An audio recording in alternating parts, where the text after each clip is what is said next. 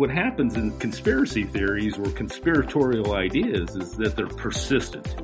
And once you grab hold of something that seems to answer your question, it's very hard for you to back away from the conspiracy theory.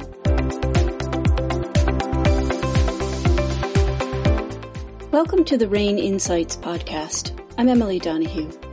As the COVID 19 virus has proliferated across the globe, so too has the spread of conspiracy theories purporting to explain the virus's creation and purpose, ranging from theories about Bill Gates to the virus being a bioweapon. In an environment filled with mistrust and uncertainty, the pandemic has provided a perfect breeding ground that enables niche conspiracies to circulate rapidly and even move into the mainstream. In today's podcast, RANE experts will share their insights on why conspiracy theories go viral and how to formulate corporate responses that can stem the spread of disinformation. This podcast will take place in two parts. Our host for these podcasts is RANE founder and chief collaborative officer David Lawrence. Our guest panel includes David Broniatowski, director of the Decision Making and Systems Architecture Laboratory at George Washington University, Robert Ludke, senior consultant with Enodo, Dr. Scott Shumate, founder of Valutare, and Matthew Siegel, CMO and head of Global Client Group, Aperture Investors. Let's listen in. First, I want to thank um, a very, very distinguished panel. It should be a very interesting conversation uh, today, and obviously a very, very timely one. Uh, I actually wanted to start out with a, a, somewhat apocryphal story that was shared uh, with me uh, by one of the former administrators of the DEA who after he retired, taught a course at a leading university around conspiracies. And he started uh, every uh, semester with the following story. A leading history professor passes away and he goes off to heaven. And he's greeted at the uh, pearly gates by God. And he's obviously in awe and uh, he bows down and God says, no, no, no, you have no reason to bow to me. I, I am here to usher you in to heaven and to thank you for leading such a wonderful and exemplary life. We're very, very happy to have you. The professor says, you know, Lord, I, I am in fact uh, honored.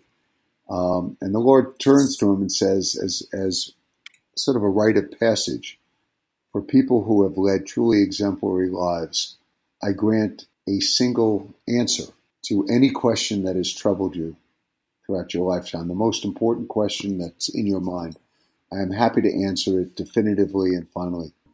The history professor thinks for a moment and says, Actually, Lord, something has troubled me for over 50 years. The assassination of John Kennedy.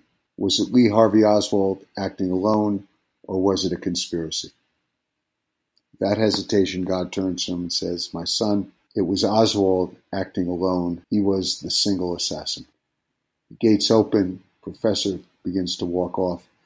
And as he gets down the trail past the pearly gates, he's seen shaking his head and muttering to himself, This conspiracy goes further than I had ever believed. so I, I, I, I, bring this up. I bring it up because you know, the notion of conspiracy theory, and also during it's not just times of pandemics, but times of crises, uh, and particularly at, at this stage of technology and how information flows, uh, is a very, very important topic. And I feel fortunate, I know the audience will, to have such a great panel to discuss this. So maybe we can go into i want to encourage a conversation uh, because you've all had such great experience in sort of understanding sort of what lies at the heart of conspiracy theories how they begin to sort of stand up how they gain traction and often why they're so believable. And maybe david i'll start with you and obviously we'll, we'll go down to robert and scott and, uh, and matt. Yeah so um, it, it's particularly interesting to me that uh, we're at a point in history right now where conspiracy theories are becoming increasingly noticed and increasingly seen as influential. Uh, and I think that that goes hand in hand with the nature of the world that we're living in. We're living in a world that is increasingly complex, increasingly interconnected, uh, where there are forces that are system level forces in a sense. Uh, they are oftentimes global, they're outside of the control of any one individual person, and they're hard to understand. And when we're dealing with these deep uncertainties, people want answers, people seek meanings, and conspiracy theories give answers to deep uncertainties. Uh, that's part of the reason why they're so compelling. They answer this meaning threat. And so I think that one of the things that we really need to keep in mind uh, is that this is not something that's an isolated period in history in a sense. It's something that's a consequence of the technological world that we live in. And it, in a sense, maybe maybe is going to increase more and more, or at least that's the concern. And so, Robert, there's nothing new about conspiracy theories. What may be new is um, how they can germinate, metastasize, and scale. Part of the work that you've done at Enodo is to try to dissect some of these conspiracies and understand where they originated from. And maybe you can share some insights in terms of uh, why they seem to proliferate, particularly around times of crises, and how you can begin to understand their their origins.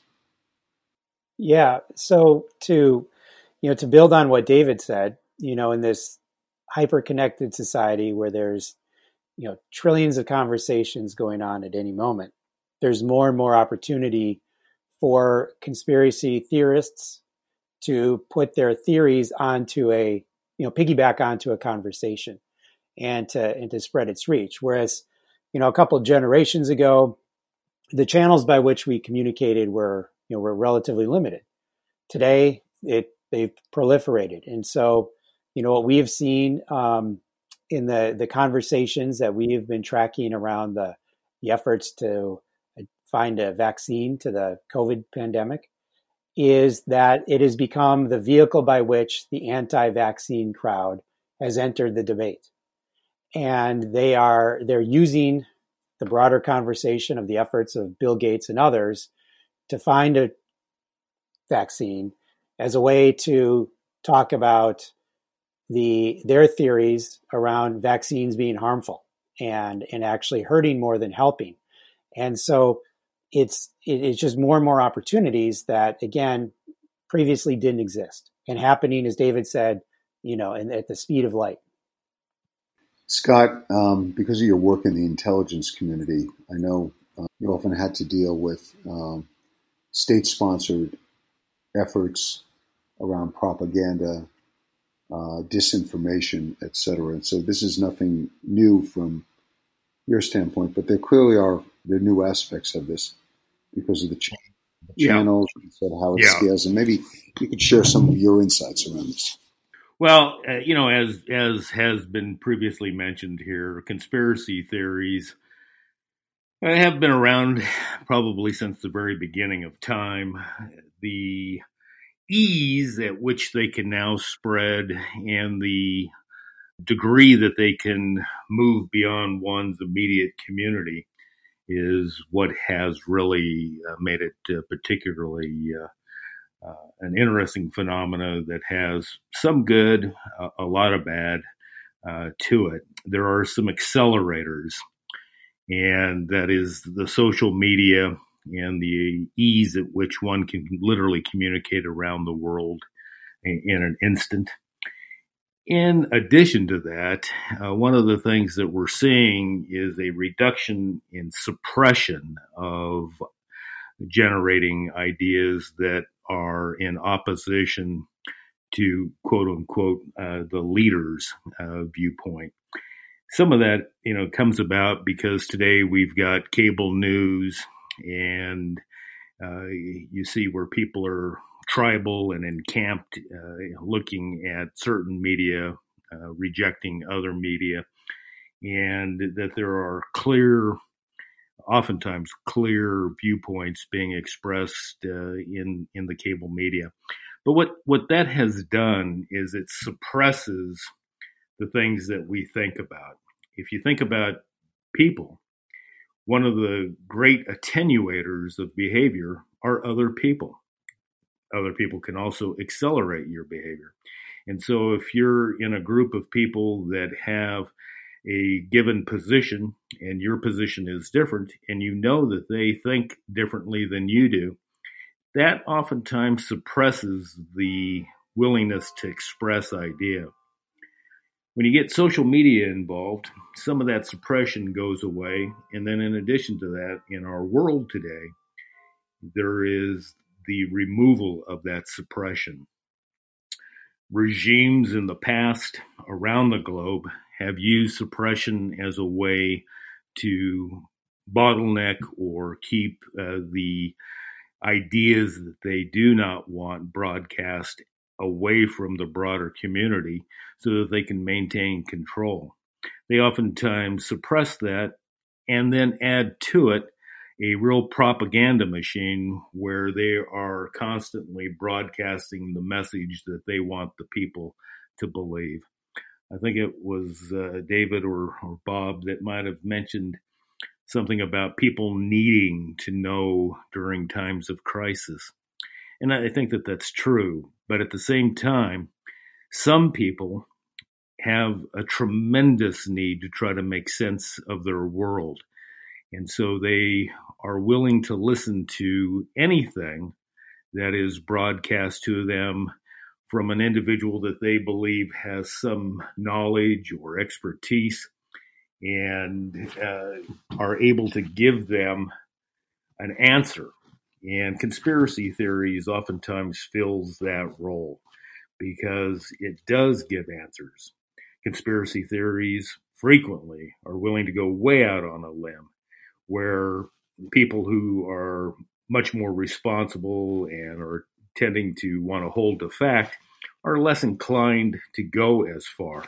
And it usually evolves over time as more and more information comes up or becomes known. And so when you give a when somebody is listening to a conspiracy theory, if they are one of these individuals who feel a particular need to know an answer, that conspiracy theory has a tendency to be able to fulfill that need, and so they listen to it. Scott, uh, a great insight. What is implicit in what you're saying? Everybody has a need to understand things. I'm reminded of right. you know the principle of Occam's razor about, but conspiracy theories are often very complex, layered, and pointing to a multitude of sources yes. and as as well as motivations. And there's something else that right. appears, you know, at work here, and you know, just I'll just pull this through with you, and and I know Matt has spent a great deal of time studying this, but a lot of this seems to also have a correlation to the lack of trust. Yes, governmental bodies, they could be corporate bodies, it could be the individual messenger who is conveying things. And while we started on a somewhat lighter note about a very significant moment in history, you know, to this day, uh, a vast majority of people do believe in the that there was a conspiracy. The 9/11 attack was, you know, a CIA plot as well as uh, by others, uh, and similarly, conspiracies are floating around the origins of the pandemic and who was responsible, and it's actually become a bit of a war uh, for the hearts and minds of different populations. And so you seem to also be suggesting that there is a basic um, issue of trust around information, the sources, the messengers. Right. Yeah, no, I think you're. I think you're definitely right. The messenger is very important uh, in not only delivering a conspiracy theory, but trying to counter that conspiracy theory and the propaganda around it. The messenger is extremely important. Let me give you a, an example years ago, I got invited to the Canadian Intelligence Service uh, to uh, to talk to them, and you know there was an audience of about hundred people. And at the break, they took me down to the little gift shop, you know, if I wanted to pick up anything. And one of the guys, you know, followed along and and then cornered me literally in the corner of the gift shop, and he said, "Could you tell me, did the CIA kill JFK. And I said, Well, before I answer your question, let me ask you this simple question Do you think it's possible to hold a secret for 40 years without it ever coming out? And uh, he said, Yes, he did. I said, Well, then, if you believe that, what would make you think that today is the day that we're going to break that secret? And uh, and so he he, he you know, just kind of looked at me, and I said, before you go any further with it, to the best of my knowledge, uh, the CIA had nothing to do with the assassination of John F. Kennedy. But you know, your question at, at the very essence of it doesn't allow for a true discussion, right? Because if it has been a secret, then why would I break it? If you don't believe that you can hold a secret for 40 years, why would you think that your idea that the CIA was involved has any legitimacy to it? I mean, your your question really, frankly, is you know kind of provocative, but it really doesn't allow for uh, you know a real discussion. And and so, but what it means is what happens in, in conspiracy theories or conspiratorial ideas is that they're persistent. And once you grab hold of something that seems to answer your question, it's very hard for you to back away from the conspiracy theory. And so they are persistent. And this is what part of the problem is. And this is why it takes an ongoing effort to try to uh, negate the power of the message that is being broadcast within a conspiracy theory. And as you have, John, pointed out, oftentimes in conspiracy theories, there's a lot of inconsistencies that are in there. And yet, those don't seem to bother the beholder of the belief that is part of that conspiracy theory. Matt, listen, as the chief digital officer and chief marketing officer, I know you've had uh, first of all, you, you've sort of been there at the ground floor of social media and trying to understand it. And, and, you know, part of your position has always been around managing a variety of brands and responsible for not only getting messages out, but also seeing what was coming back and understanding it and um, at times playing the game of whack-a-mole concerning, you know, certain communications and certain stories that were out there. Maybe you can share some of your insights around this, and particularly, this is a very, very interesting inflection point where we have had not only, you know, a significant health crisis, but some very, very important social issues that have always been with us and have percolated up from time to time and then sometimes been there but not been fully exposed have now have now just really come to the surface. I'd be curious to understand sort of what you're seeing and, and sort of what you're understanding about the current landscape. Yeah, for sure. And and I think this expands on what what some of the other guests have said. The promise of social media and I would say the digital distribution of information more broadly was that it democratized the spreading of ideas in all their forms, be they music, visual, video, conspiracy theories, theories about pandemics, etc. Uh, and, you know, anyone hooking up to that system really has the ability to get an idea out there. And I think it's important to recognize, although in, in many cases I am a big believer in, you know, nothing new under the sun, I think the medium is fundamentally different from information systems that came before. If you think about analog dissemination of information, uh, newspapers, radio, the predominant media up until very recently in human history, they had very singular kind of monolithic control, right? You had to own the printing press, own the broadcasting equipment, um, whatever it was. So I think the kind of influence and kind of conspiracy theories that, you know, people were afraid of had a different genesis or a different source. You know, in the age of the influencer, it's possible for anyone to think of themselves as an influencer and, you know, shout into a megaphone whether what they have to say is is true or not.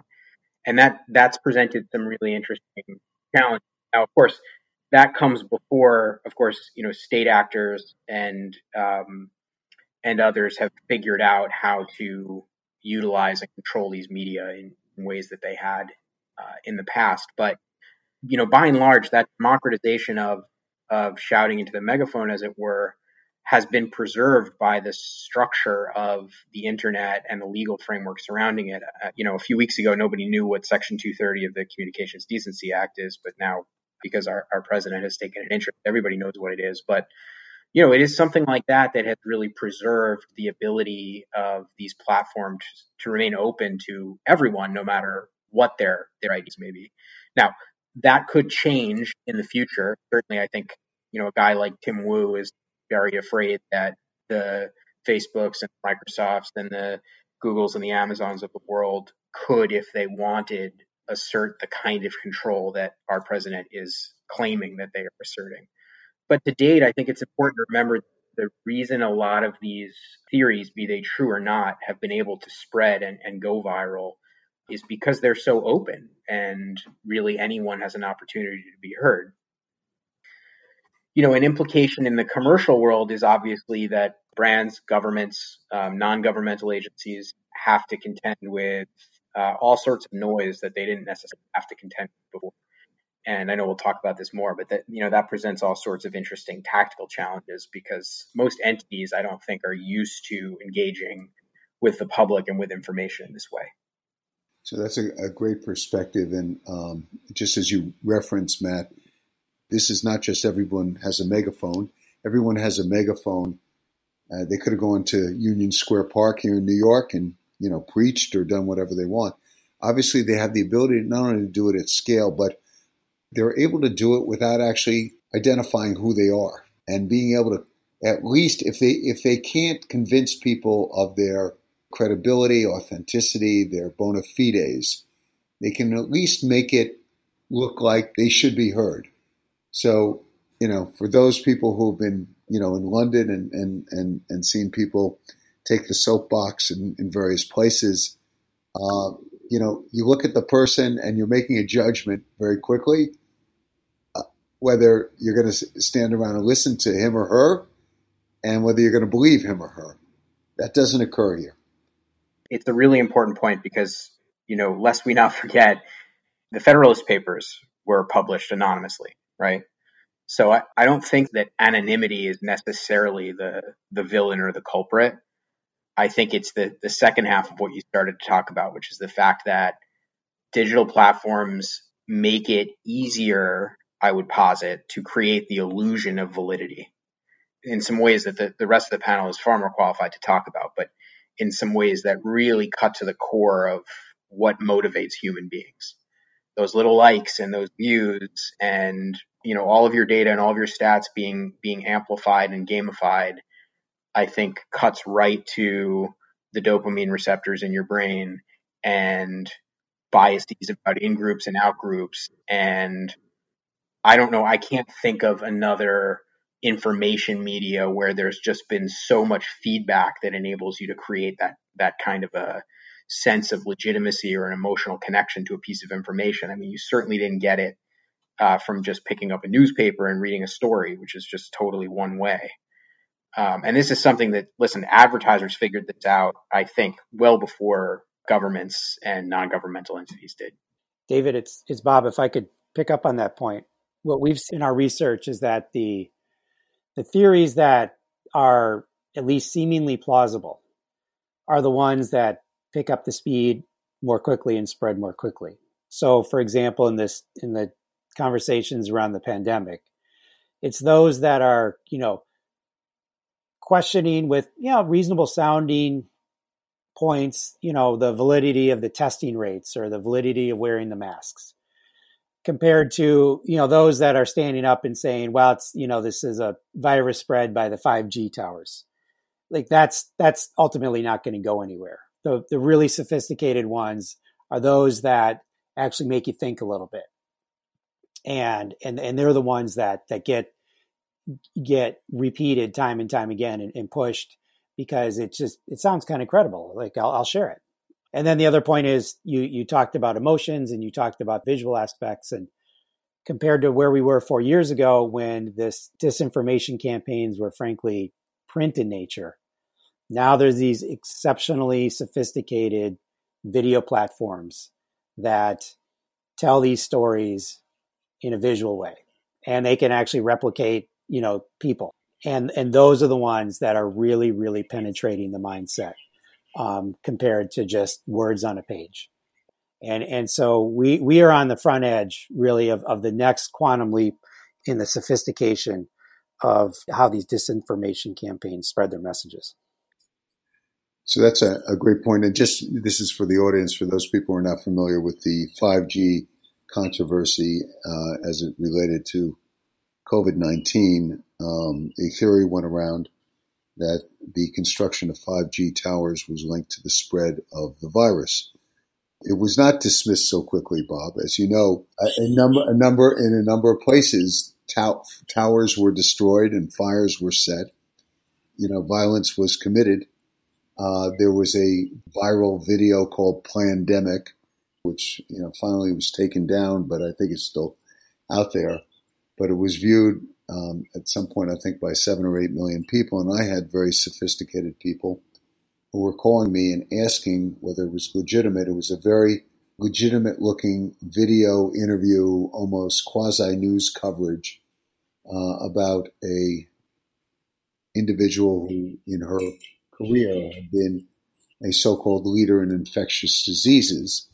And she basically took people through an analysis of the current pandemic, where it started, why misinformation and the advice of CDC and other bodies was promulgated to deceive the public and you know what it was that people actually needed to know. And it was very convincing to a lot of people.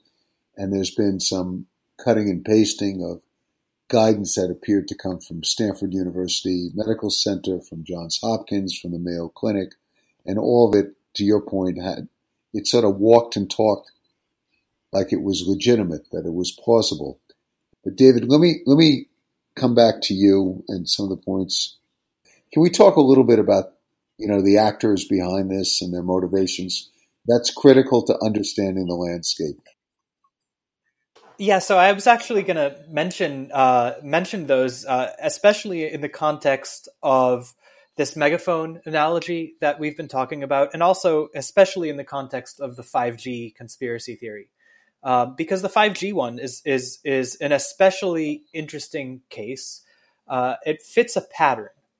The reason why there were conspiracy theories about 5G is because there is actually a long history of certain adversaries of the United States promoting conspiracy theories about technological and public health interventions when those adversaries themselves are behind in the technology. And the reason, uh, the, the, the reason why they may be doing so uh, is because slowing down our adoption of the technology can put uh, them at a relative advantage. And 5G in particular has the uh, possibility of vastly uh, enabling all sorts of of, of of cyber social uh, uh advances uh, around around the U.S. Everything from self driving cars to uh, much more much more high fidelity communications, real time command and control in a way that. Um, is simply uh, not possible under current protocols.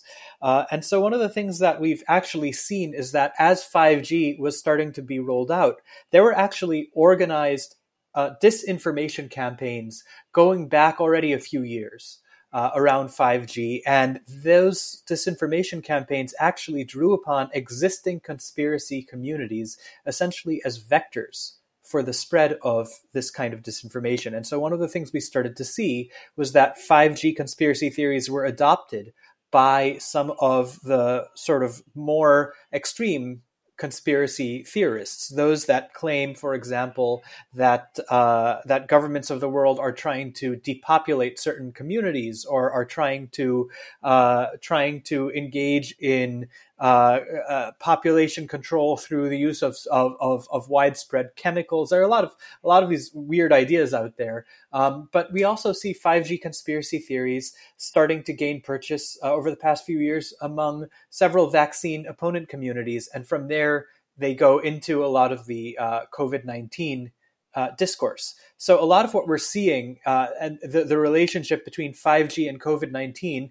wasn't spontaneous. It was actually a very well prepared campaign that grew out over a number of years, uh, in part because of uh, Russian disinformation, in particular. Uh, again, because the Russian uh, the Russian government is lagging behind uh, other countries in its rollout of 5G, uh, and to some degree around China as well, because there's competition between Chinese and American 5G providers, each one claiming that the other is is in violation of of, of various security um, uh, regulations, or is, for example, using 5G to spy on the other. Uh, in fact, I think the Chinese government ran an ad in the New York Times explicitly targeting uh, the Australian rollout of 5G, uh, I want to say about a year ago. Uh, and so th- this is, again, the, the, point here being that this doesn't come out of nowhere. Uh, some of these ha- have seeds that are planted, you know, sparks that are fanned into flames by foreign actors. Uh, and those foreign actors use a number of tools that are unique to these social media platforms to amplify and propagate these uh, these disinformation items in a way that make them seem more plausible. So, for example, uh, there was the the analogy used of of the megaphone before that. Uh, but I actually like to think about it as individual social media users being one voice in a crowd. Now, when one person in a crowd has a megaphone and nobody else in that crowd has a megaphone, then the person with the megaphone has an unfair advantage. One could even argue that they're actually censoring everybody else uh, through uh, flooding the discourse with their own voice. Uh, and in fact, that's one of the things that we've started to see uh, around uh, several of these conspiracy oriented discourses is the use of automated accounts. People call them bots uh, to essentially amplify certain voices and make it appear as if opinions that are on the fringe are actually more widespread than they actually are. So, one of the things that we see uh, here is that the use of the technology combined with disinformative tactics uh, actually can serve as a form of censorship that not only amplifies those voices, but has the practical effect of making it harder to hear legitimate voices. Well, yeah, yeah. Can I can I jump here? I, I think that I think I think those were all very uh, good comments. I mean, I really, uh, you know, agree with it. I mean, I I think when we look at conspiracy theories, we we really need to kind of uh, break them down a little bit. I mean, clearly there are those geopolitical, ideological, political, monetary type of uh, motivations for conspiracy theories. But there's also uh, a benign aspect uh, that is there because some of these conspiracy theories really start at the grassroots level and uh, gain momentum, uh, you know, sometimes very rapidly. And the people who join the conspiracy theory may see a political, a monetary, a geopolitical aspect that they can try to uh, uh, fulcrum uh, uh, against.